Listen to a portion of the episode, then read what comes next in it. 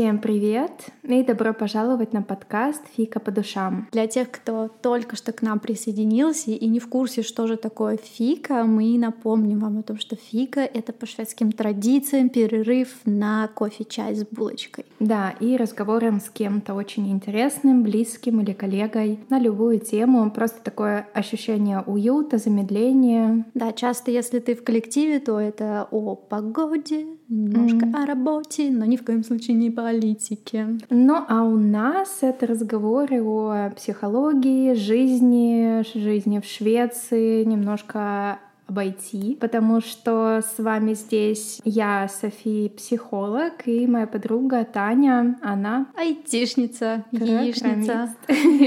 Да, сегодня мы подумали о том, что мы поговорим скорее про жизнь, про что-то личное, про апдейты какие-то в нашей жизни, чтобы да. мы с вами поближе познакомились. Да, потому что у нас уже сколько, почти 10 выпусков, и мы все время какую-то такую полезную туфту задвигаем. А на самом деле иногда хочется просто отдохнуть отдохнуть от всего вот этого, от всех полезностей, и мы подумали ввести в наш подкаст вот эту рубрику, что иногда мы будем делать такие читмилы, как это Жизненный питание, да, mm-hmm. когда мы будем просто делиться новостями из нашей жизни без каких-либо полезностей mm-hmm. для вас, но, а, а, блин, а вдруг так окажется, что делясь какими-то своими апдейтами, у нас опять получится какой-нибудь полезный подкаст. По-любому так будет, но давай об этом не думать. Да, и, наверное, стоило бы разделить все наши апдейты апдейты на несколько таких главных general топиков, тем, которые всех очень волнуют. Mm-hmm. Это, например, адаптация в стране, mm-hmm. там семья, работа, учеба, mm-hmm. какая-то личная жизнь.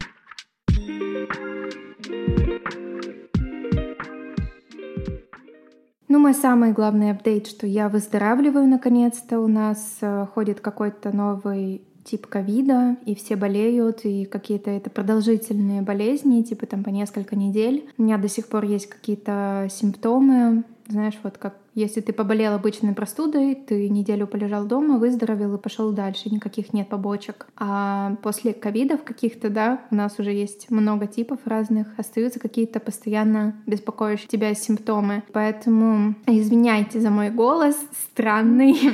Мне сложно на самом деле как-то вести сессии даже, вот разговаривать долго, я могу там закашляться или голос начнет хрипеть. Кстати, Насчет вообще жизни в Швеции, то у меня сейчас такой период, э, не знаю, преддепрессивный, потому что погода поменялась и стало больше так темно и уныло. И это один из факторов привыкания к шведской действительности. И mm-hmm. как бы с осенью приходят и болезни, и обострения, и все вот это прочее, что ты просто принимаешь такое немножко состояние болезненное на самом деле, как ментально, так и физически, и это ощущается очень. Погода коррелирует. Я вот тебя сейчас вообще не успокоена, будет все еще хуже.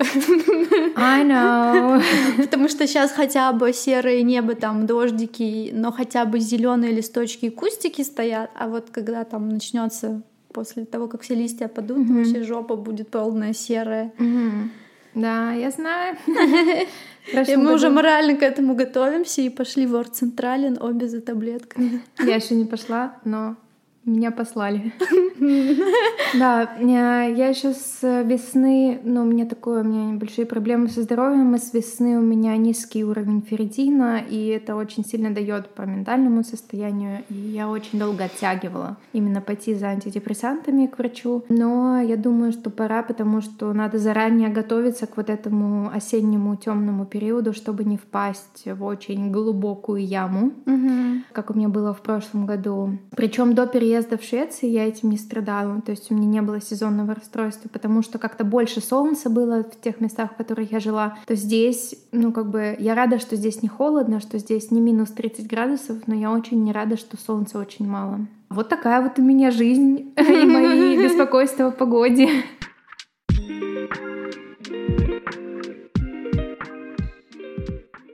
Как у тебя дела? Как у тебя жизнь? У тебя есть Ой, новости? жизнь. Ну вот самая такая главная новость у меня, наверное, в том, что на этой неделе я получила перманент. Ура! Да, это постоянный вид на жительство. И теперь Таня полноправный член. Член. Все, мне достаточно этого описания. семьи. О, да, у меня там была своя история с этим получением перманента, когда у меня вся семья там получила его, муж, ребенок, а я вместе с ними ничего не получила, получила фигу. Обидно. Да, да, причем такое обидное, потому что я совпадала по всем условиям, которые им там нужно было, что ты должна содержать себя, иметь рабочий mm-hmm. контракт минимум, ну, 17 месяцев. В моем mm-hmm. случае это вообще постоянка, то есть неважно. Доход у меня там э, несколько раз превышал требуемый. Mm-hmm. Ну, то есть не то, что у меня большая зарплата, но там достаточно сейчас минимальные а сколько, доходы какой нужны. порог? Слушай, я боюсь ошибиться, что-то там 5-6, что-то тысяч. А, ну, это такое. фигня. Да, mm-hmm. это фигня на самом деле. И, кстати, важный апдейт для тех, кто по рабочей визе с 1 ноября это станет что-то там 27 с чем-то тысяч крон у тебя должна быть зарплата. Это до, до, тысячи, это до вычета налогов. Поэтому, если кто планирует переезжать на меньшую зарплату, просто не соглашайтесь. Ну, сложно, во-первых, будет на нее выжить, а во-вторых, как бы потом продление не получите. Mm-hmm. Ну, вернемся к моей личной истории. Всем условиям я соответствовала, но у меня там случился казус с тем, что то так как я сюда приехала как беженка, встала потом в программу ассимиляции в шведское общество, и потом, когда я устроилась на работу, там Арбет, э, контора, которая занимается учетом безработных людей в Швеции, они вот предложили как раз программу э, New Stars Job называется, и работодатель ею воспользовался типа хорошее mm-hmm. предложение, чтобы там за сотрудника, которого ты нанял, у которого первая работа в Швеции, тебе возвращался какой-то процент уплаченный работодателем налогов. То есть mm-hmm. это даже не деньги государства, это деньги работодателя, и вообще к тебе никакого отношения не имеет. То есть это чисто деловые отношения между организацией, да, и вот этой конторой. Но они мне, короче, отказали с такой припиской, причем вот мне за приписку больше всего обидно, mm-hmm. что мы вам отказываем, потому что считаем, что вы не можете обеспечивать саму себя. И я такая, what? Что?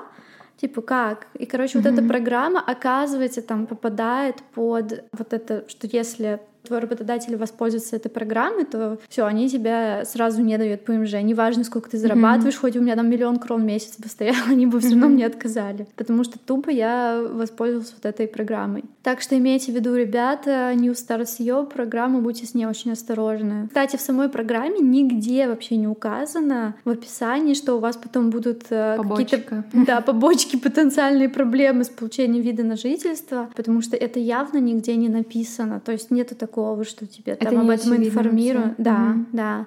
Ну, типа, ты смотришь, ты совпадаешь всем условиям. Там написано, вы должны иметь рабочий контракт минимум на 18 лет, э, это месяцев. Э, По-шведски очень. Там должны покрывать свои расходы на жилье, у вас там должно на жизнь оставаться вот столько-то свободных денег. Я по всем этим условиям шла. А, и не получать никакие дотации от государства. Ну, вот этого дотация от государства. Но они считают, что но это, это не, не отношения между мной и государством. Mm-hmm. Я никакие лично на свою карточку ни субсидии от государства не получаю. Mm-hmm. Никакой вычет налогов на свою карточку я не получаю. Mm-hmm. Это отношение не меня, я работодателя поняла. и вот этой Спекуляция какая-то звучит. Это просто, это просто реально... Они сейчас подняли там закон, насколько я знаю, потому что я не первый человек, кто столкнулся с этой ситуацией, о том, что типа какого фига это вообще препятствие для получения ПМЖ. Это так быть не должно. Mm-hmm. Это деньги работодателя, а не субсидии от государства.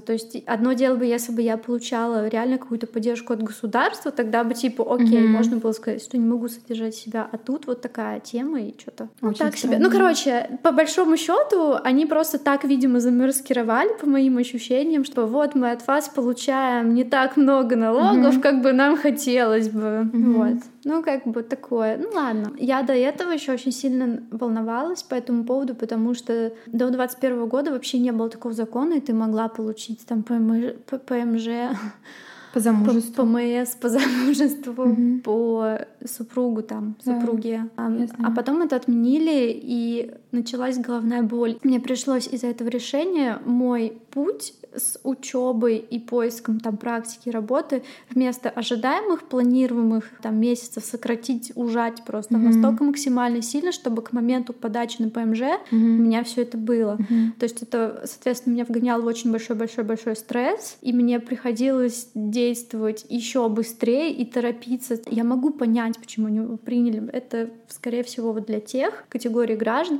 не граждан, точнее, которые сюда приезжают и по мужу получают очень много. Это скорее для тех, кто не интегрируется да. в шведское общество, то есть они не говорят на шведском, да. не работают, да. то есть получают как раз-таки все эти субсидии от государства, и это очень напряжно для системы. Ну, есть, да, такие люди, которые не хотят вообще никак действовать, работать. То есть для них там путь, например, жить на зарплате супруга или, я не знаю, заниматься только деторождением. Швецию это, понятное дело, не устраивает, потому ну, что... Типа... культурные различия, потому что в Швеции да. В Швеции другие понимания да. о том, что человек должен быть независимым. Но это был не мой план. Mm-hmm. Типа я так не хотела, но все равно это, то есть это вводилось вот для таких категорий людей, но коснулось меня, что мне пришлось ужать свое обучение, поиск работы до максимально там каких-то экстремальных сроков, что сказалось на моей менталке очень так это плачевно. Mm-hmm. Хотя я и не планировала вот такую жизнь вести, что там вечно сидеть на шее мужа и там не платить налоги. Mm-hmm. Я наоборот хотела всегда как можно быстрее выйти на вот эту всю рабочую стезю, приносить пользу и все такое Просто я планировала это делать не так скоропостижно, mm-hmm. как мне. То есть меня буквально вынудил mm-hmm. этот закон сделать все возможное. И вот когда я получила отказ после того, как я, блин, реально все все свои силы все вложила, да, в этот уже я такая, блядь, да что им еще надо? Ну типа, come on, вы что, издеваетесь? Я поняла, ну блин, это правда очень обидно. Это, во-первых. Во-вторых, мне кажется, что со шведским рынком это так сложно на самом деле получить э, вот эту вот необходимую работу и с таким контрактом, да, с постоянным и так далее. Знаешь, сколько мне говорили статистику, когда mm-hmm. я последний раз ходила на шведские курсы из Софи, мне к нам приходил какой-то дядька, из, который работает тоже там в Орбете, и что-то он нам, нам, раска... что-то он нам рассказывал, да, и его статистика на тот момент, это было там полтора-два года назад, была о том, что в среднем человеку, вот так как мы приезжему, нужно в среднем 7 лет для того, чтобы mm-hmm. найти первую работу. Это жесть. Семь лет. И тут уже не говорят про какую работу, типа в магазине. Первую просто работу. Да, просто первую или квалифицированную. Работу. Угу. Да. Ну, блин, важно понимать, что это средняя температура по больнице. Понятно, что кто-то там находит на второй год, mm-hmm. работу, кто-то там находит на 14 год, и вот подели, получается как раз-таки средние mm-hmm. 7 лет. Все индивидуально, но все равно это очень долгий процесс. То mm-hmm. есть эта средняя цифра не просто так появилась, даже с учетом того, что она средняя.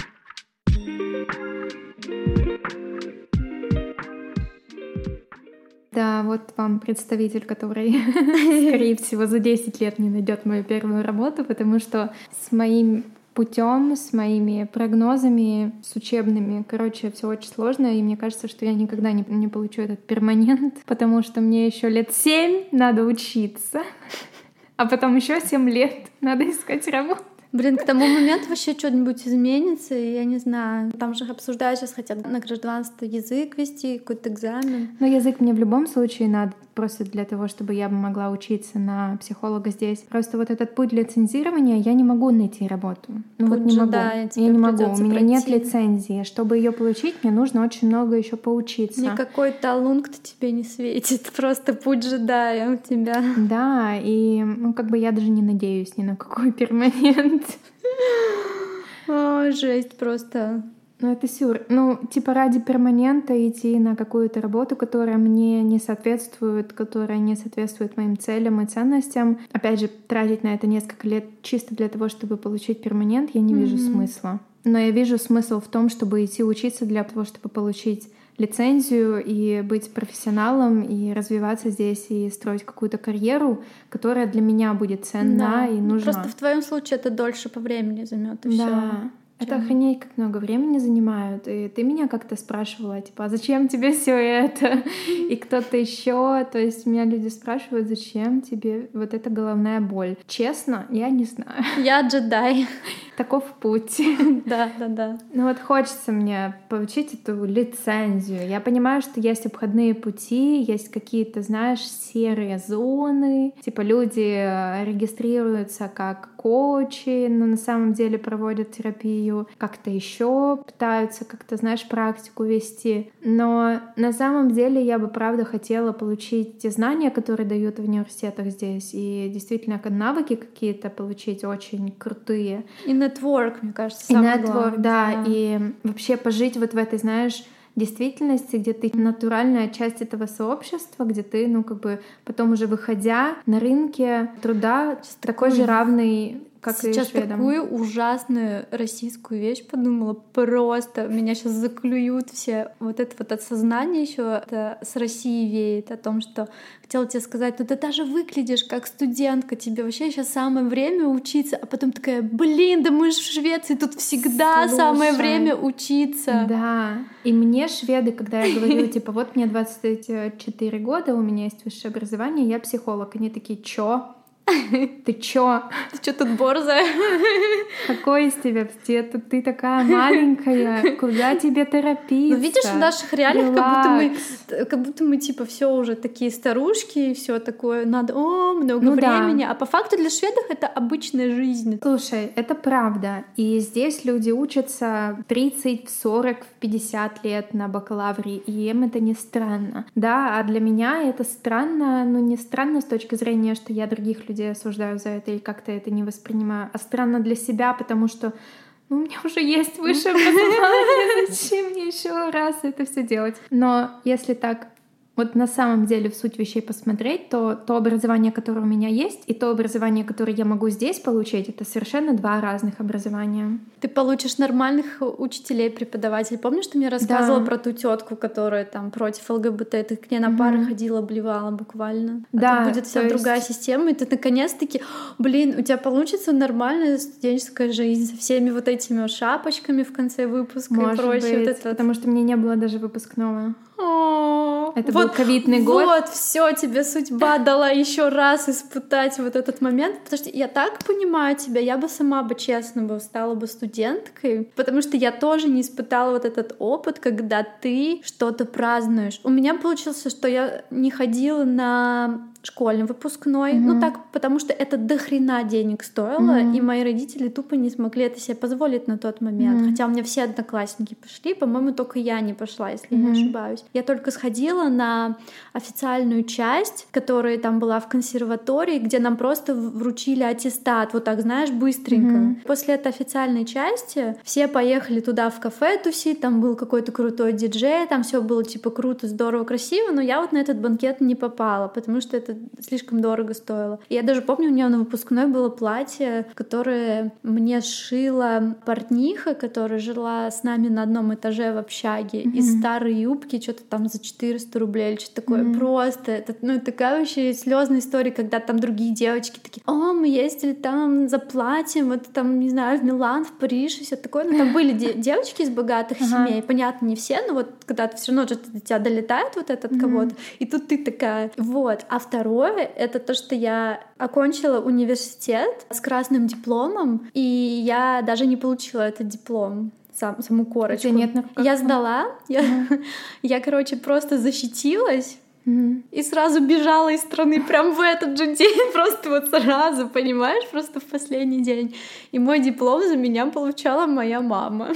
Жесть. И никаких праздников mm. у меня не было. Поэтому ты сейчас так говоришь, и мне сразу я так представляю. Ты там ходишь на пары, сидишь на лекциях. Ну, вот честно, типа... я хочу это все прожить. И более того, я хочу получить именно, знаешь, европейское образование, потому что это в психологии это реально стандарт, это стандарт качества, это стандарт крутости э, специалиста, потому что, ну там правда очень крутые Мне надо тебе на лоб потом приклеить знак качества, такой, знаешь, значок.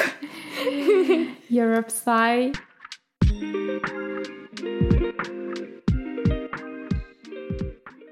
Ну вот знаешь, если послушать логику и тех людей, с которыми я там общалась насчет этого всего пути, правильнее было бы побыстрее это все проделать и реально получить работу. И на самом деле, когда я смотрю, что люди быстро справляются, например, учат все курсы шведского за там полтора года, это нужно быть, ну, я не знаю, каким-то халком в плане там обучения, нужно 24 на 7 учиться. Да и... ты тоже будешь халком, просто тебе потом это обернется, как мне. Просто блин. я смотрю на людей, людей, и я не понимаю, как они так быстро все это делают, потому что, ну, может быть, они делают это ради корочки, вот знаешь, не ради знаний, угу. там, если говорить про курсы шведского, ради вот галочки. Так, вот. мне кажется, таких большинство, они же потом идут на какие-нибудь вот эти Architect School программы, попадают и все. Мне кажется, вот сколько я ходила на СФИ, там прям редкий случай, что кто-то прям ради deep learning пришел, так чисто it's знаешь. Me. Hi, I'm the problem, it's me.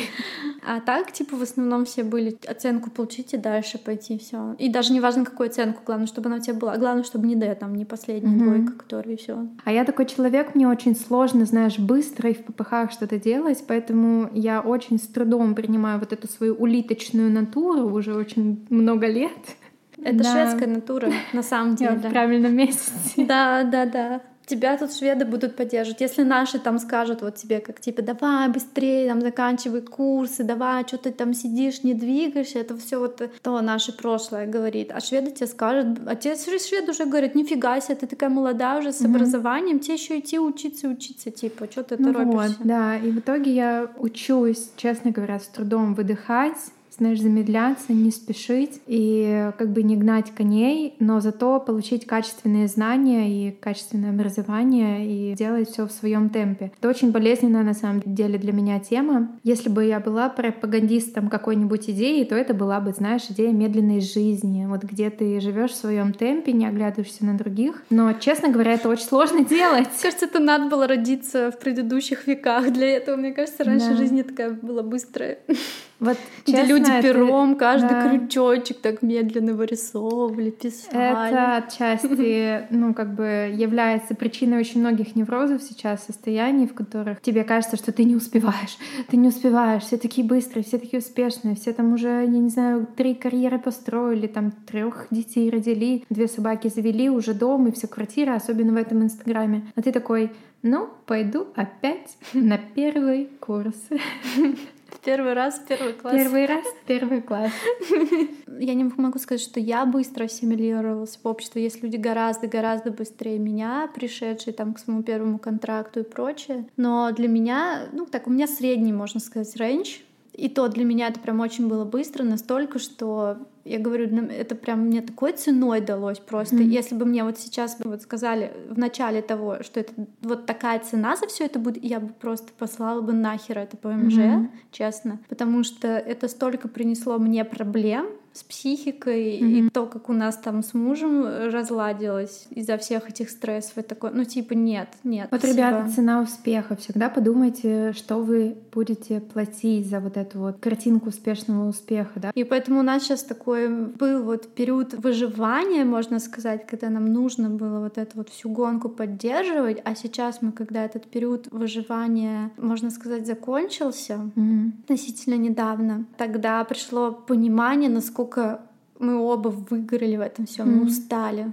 Mm-hmm. Первая выиграла я. Я прям конкретно выиграла. И как бы муж меня очень сильно в этом всем поддерживал, поддерживал, но это невозможно долго поддерживать человека, когда ты не видишь, что mm-hmm. ну, ему легче не становится. Ты сразу начинаешь думать, что ты там какой-то плохой, что-то не так делаешь, потому что ты вроде помогаешь человеку, ему легче не становится. Mm-hmm. Нету понимания, что не все зависит от твоих усилий. Mm-hmm. И меня так на самом деле многие события побили в жизни здесь, в Швеции, что как-то все везде все и сразу сразу случилось. И, ну а да. потом еще бах, да. война. Да, да. И все, понимаешь? Вот, то есть первое выиграла я, следом выиграл он. Угу. И мы оба на всей этой такой дружелюбной почве в кавычках делали глупости, там и в отношениях, там угу. и все такое. И сейчас мы это все стараемся разгребать. И вот mm-hmm. прикольно, что мы пошли к психологу, к семейному. Mm-hmm, блин, круто. Да. Я не могу сказать, что у нас там все идеально гладко идет, но в целом пока что мне тенденция по ощущениям нравится. Mm-hmm. Вот, посмотрим, как дальше будет. Но опять-таки говорю, из-за того, что был такой выживальческий level, то из-за этого это принесло очень много проблем. Естественно, ты все это, блин, на близких выплескиваешь. Кому? А на кому еще? Как mm-hmm. говорится, на самых близких. Здравствуйте, привет, вот вам ведерко. И моменты, когда уже это проходит, когда состояние твое улучшается, например, у меня улучшилось mm-hmm. состояние с того периода, ты вроде башкой там понимаешь, ощущаешь себя лучше, mm-hmm. а твой партнер, например, еще не успел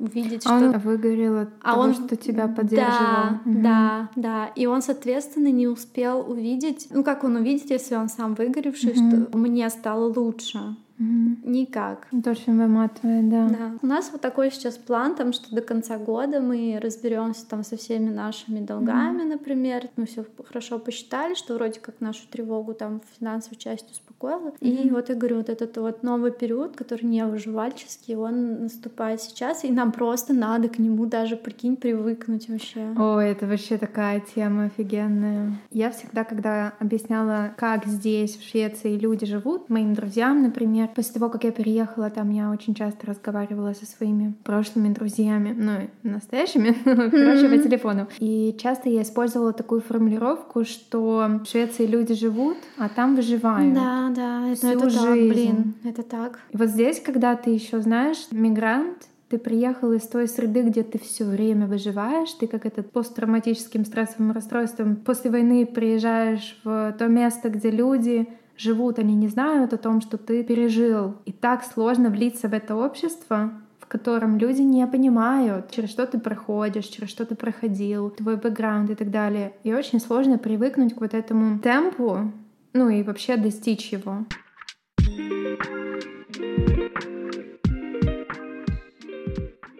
Меня еще из новостей то, что вот на следующей неделе едем на саммит в Испанию. Mm-hmm. Вообще просто все компания оплачивает, офигеть, просто mm-hmm. я работаю в какой-то сказке. Mm-hmm. Еще бы проект бы мне нашелся, вообще красота была. Кстати, насчет проекта Вслед за тем, как я получила ПМЖ, mm-hmm. мне пришел ответ отказ поработать с одним проектом. То есть, mm-hmm. блядь, я даже на ПМЖ из-за этого не могу нормально mm-hmm. порадоваться, потому что вслед за хорошей новостью мне пришла это. Причем mm-hmm. реально обидно, потому что, ну, понятно, что это не последний в жизни проект и все mm-hmm. такое, но реально я была у них на интервью, mm-hmm. Вместе со своей Сигмой, ну то есть Сигма как консалтинговая компания mm-hmm. пыталась меня Вольво продать. И мы ходили на интервью вместе mm-hmm. с Сигмой туда. Я им очень понравилась, они остались довольны. И я прошла интервью, несмотря на то, что оно вместо положенных часа было почти два часа. Ого. Потому что там супер необычный менеджер попался, бывший технарь, Mm-hmm. И поэтому он меня начал вообще спрашивать технические вопросы, mm-hmm. которые вообще из другой области. Mm-hmm. Я пришла на роль тест-девелопера, типа разработчик тестов, но он меня начал спрашивать вопросы, касаемые вообще outside of the box, mm-hmm. вообще как там работает, проверять мою логику, начал всякие задания давать, потом он начал мне там по программированию давать mm-hmm. задания C++,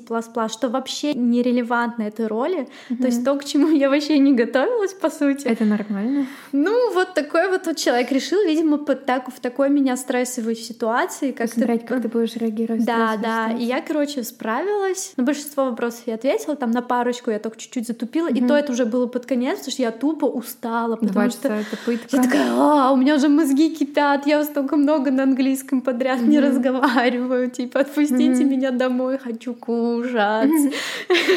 Я очень сильно хочу есть. Классные ощущения остались, все и он меня там расхваливал перед mm-hmm. моим менеджером, что какая я вообще молодец, и что для моего опыта я вообще большая-большая умничка, что там до меня другие программисты, которые там со стажем два и более лет, даже не могли там на некоторые mm-hmm. эти вопросы ответить, и вообще во мне очень большой потенциал, поэтому, типа, они меня ждут к себе. И единственное, что он такой человек, что он проводит собеседование с кандидатами до того, как открылась, ну, уже официальная mm-hmm. позиция через HR. Ну, вот так человек работает, и мне мой менеджер сказала, что типа это нормально, что здесь многие так работают. И Вольво, получается, не выставила эту позицию, и он сказал, ты можешь занять какое-то время, mm-hmm. потому что позиция еще не открыта, но мы с вами на связи. Как сразу мы откроем, сразу вас, короче, позовем. И они уже там между моим менеджером по цене насчет меня договорились и все такое. И получается так, что он уже со своими HR-щиками, там со своими верхушками Вольво, mm-hmm. они вели беседы о том, чтобы открыть эту позицию. Mm-hmm. И этот менеджер он очень-очень хотел, чтобы эту позицию открыли, но в итоге он пять раз посылал запрос на то, чтобы откройте мне эту позицию, мне нужны люди. У меня в команде, блин, два человека, mm-hmm. две. Ну все, прикинь, заболели, все, команды нету. Mm-hmm. Поэтому им нужны люди, им нужны мозги, руки, но позицию они сейчас не открывают из-за mm-hmm. того, что у них там Volvo все еще идет череда сокращений. И это типа считается неэтичным открывать позиции новые, в то время как компания приняла политику избавляться типа от некоторых сотрудников. Mm-hmm. И поэтому HR-щики ему пять раз отказали, еще дали ему штык, блин, там за то, что mm-hmm. типа какого фига он там проводит собесы с кандидатами, mm-hmm. когда еще даже позиции не открыты, когда еще бюджет там не утвердили, все такое. Это реально как-то странно. То есть ты ну, договариваешься. Ну, а потом оказывается, что... Но, блин, это так многие делают. Mm. Ну, я вот просто поверила человеку с опытом здесь, и он mm. говорит, это многие так делают. Просто реально HR-щики по своим там таблицам видят, что у них сейчас тупо нет бюджета, они не могут выделить позицию, mm-hmm. хотя позиция это очень нужна команде. Mm.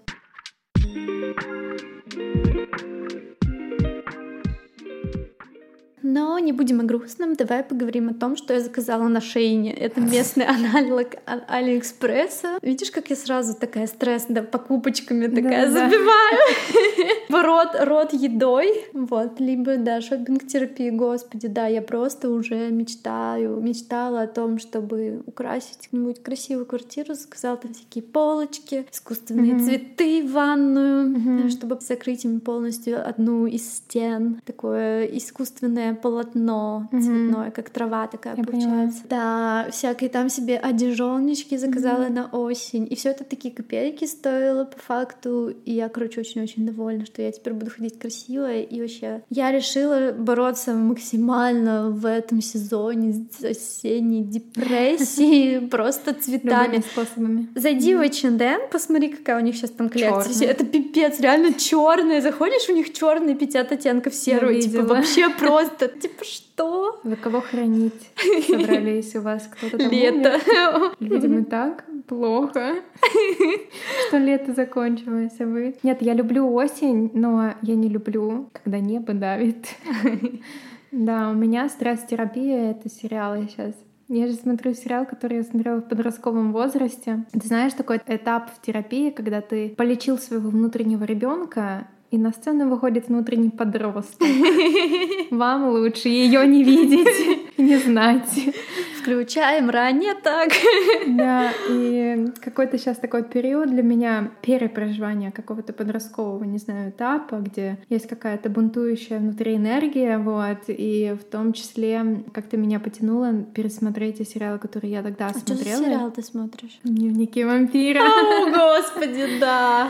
Вот. И как-то я знаю сюжет, я помню как бы в общем специфику, но как будто бы новый сериал смотрю, потому что я многого не помню. Но не это важно. Важно то, что это какая-то вот ностальгическая, знаешь, комфортная mm-hmm. зона, и вот то, что тебе дает вот это ощущение комфорта, как будто тебя укутывают пледом, это так нужно осенью Я для знаешь, меня. что слышала, что люди склонные пересматривать одни и те же сериалы, которые я смотрела в детстве, они типа в основном там в депрессии, в тревоге, потому что это дает им ощущение, It's что true. типа mm-hmm. да стабильности, они типа знают, что будет. Это именно так и работает, как я говорю, да, что тебя укутывает вот этой безопасностью, определенностью, что ты действительно знаешь, что О, будет.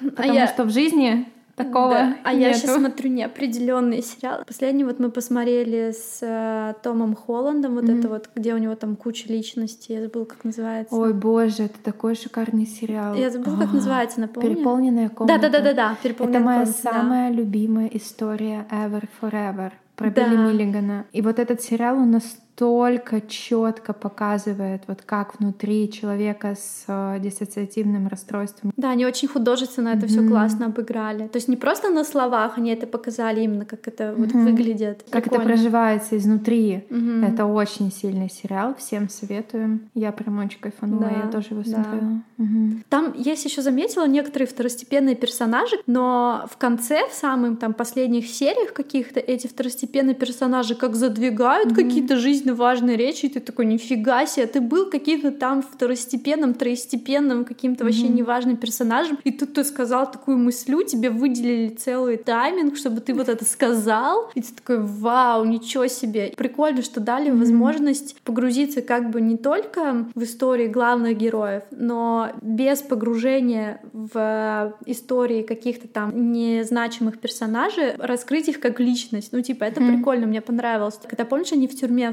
встречаются, вот это вот, его там вторая субличность, и, э, и его... Такой тип... дисклеймер, что это не второстепенный персонаж, это все части его личности, просто они потом интегрируются. Не-не-нет, помнишь, они там собираются, в... когда он уже был ага. под следствием в тюрьме, и к нему пришел парень. Угу но это парень не его был, а парень части его персонажа. А, я поняла. И там вот этот вот парень, ага. который, от которого вообще в сериале там Sorry, пар... я поняла. пару раз его вообще показали, и он там такую речь задвинул, типа вау. Для да. меня сериалы, как и книги, знаешь, вот часть какого-то терапевтического процесса, особенно такие сериалы, в которые ты реально погружаешься и проживаешь какую-то отдельную жизнь, и еще какие-то смыслы находишь, это очень сильно. Ну и, конечно, Том Холланд, конечно, красавчик, сыграл просто замечательно. Единственное, да. что мы пожалели, что мы не в оригинале смотрели, угу. не слышали всех перемен акцента. Угу. Потому что пишут, что он там при смене персонажа менял акцент очень классно.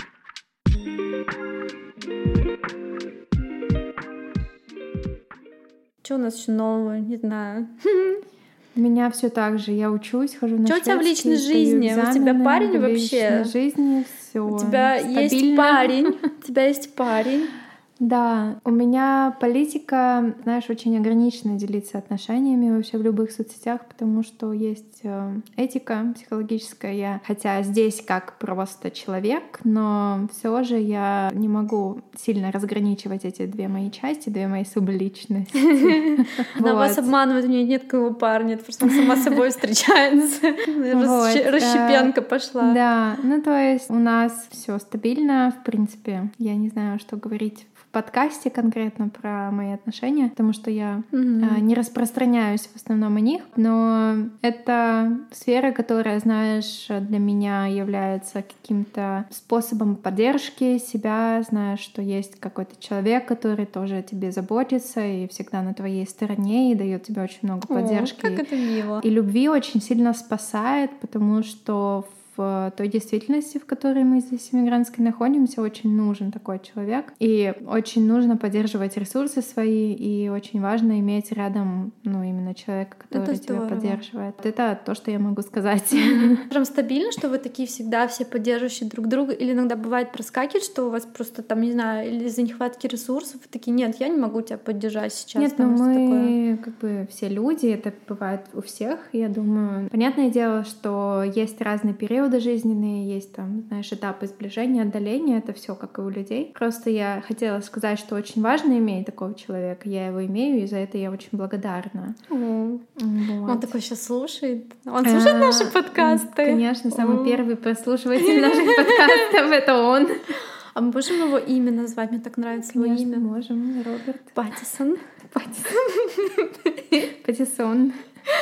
Обожаю Роберта Паттисона. Господи, как я его обожаю просто. Это мой секс-символ, кумир. Я не знаю, я фанатка. Я, и... кстати, пересматривала недавно «Сумерки». А я, кстати, его не после «Сумерек» ты полюбила. Я на него вообще после «Сумерек» не запала. Я не была фанаткой «Сумерек» никогда. Как-то он неожиданно мне понравился. Даже не было такого какого-то кино, после которого такая «Вау». А нет, вру. Это случилось, наверное, после... Что же за фильм это был? Ты, господи. Бэтмена? Нет, это не после Бэтмена был. Вот был точно «Довод» фильм «Теннет». Вообще просто шикарный фильм. Если хотите, вот такие любите мозголомки фильмы, такое как немножко... «Теннет», эм, «Довод». Угу. Посмотри, очень классный фильм. Просто, okay. если вот обожаете такие детективные мозголомки, просто это must have посмотреть.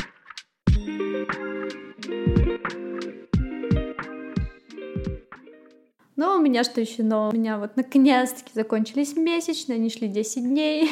Ого. Нужная информация всем подписчикам. Окей. И почему не так долго? Потому что я себе в первую жизнь поставила спираль. Как ощущение? Ну, когда ставят, неприятно, скажем так, ну быстро. Ну, типа, нет такого, что это долго. Там просто чих, как, не знаю, Больно? как ушки пистолетиком проколоть. Ну, неприятно. Тебе в матку, считай, засовывают сначала какую-то палочку, что-то там смотрит, а потом засовывают еще вот этот вот, ты покупаешь саму спираль, она там выглядит как такой катетер, тебе впихают в матку, и вот так вот выстреливают, и оно у тебя там раскрывается, как зонтик такой. Вау, технология. Я скоро пойду биопсию сдавать, если это правильно я называю, где Клеточные изменения выдирают кусочек кожи. кусочек да, твоей ткани. Я боюсь. Почему биопсии? Почему, почему не просто мазок? Надо мне. Ну, Здесь Вот. просто, да, в Швеции такая процедура, что там приходят эти... Ты берешь палочкой, там все ковыряешь, отправляешь мазок свой, Мгм. они тебе его там проверяют на клеточные изменения. Если что-то их беспокоит, получается, следующий этап — это биопсия уже. Вот у откусывают. меня это следующий этап, и мне стрёмно, потому что Откусят тебе там. я наслушалась, что это очень больно и очень неприятно. Слушай, мне когда-то в России делали, это было 5-6 лет назад. Там, правда, ну тебя так отщипывают, но я что-то не помню свои ощущения Мгм. в этом всем. Но было, по-моему, больновато немножко. Ну, это что касается, не знаю, хорошие это новости или плохие, но как бы это не прогрессирует спустя год, где-то, как я об этом узнала. Yes. Но я не делала биопсию. Я сделала ее только спустя год, что не очень хорошо, но это в шведских стандартах, в принципе, нормальный срок, вот, поэтому посмотрим, как пойдет.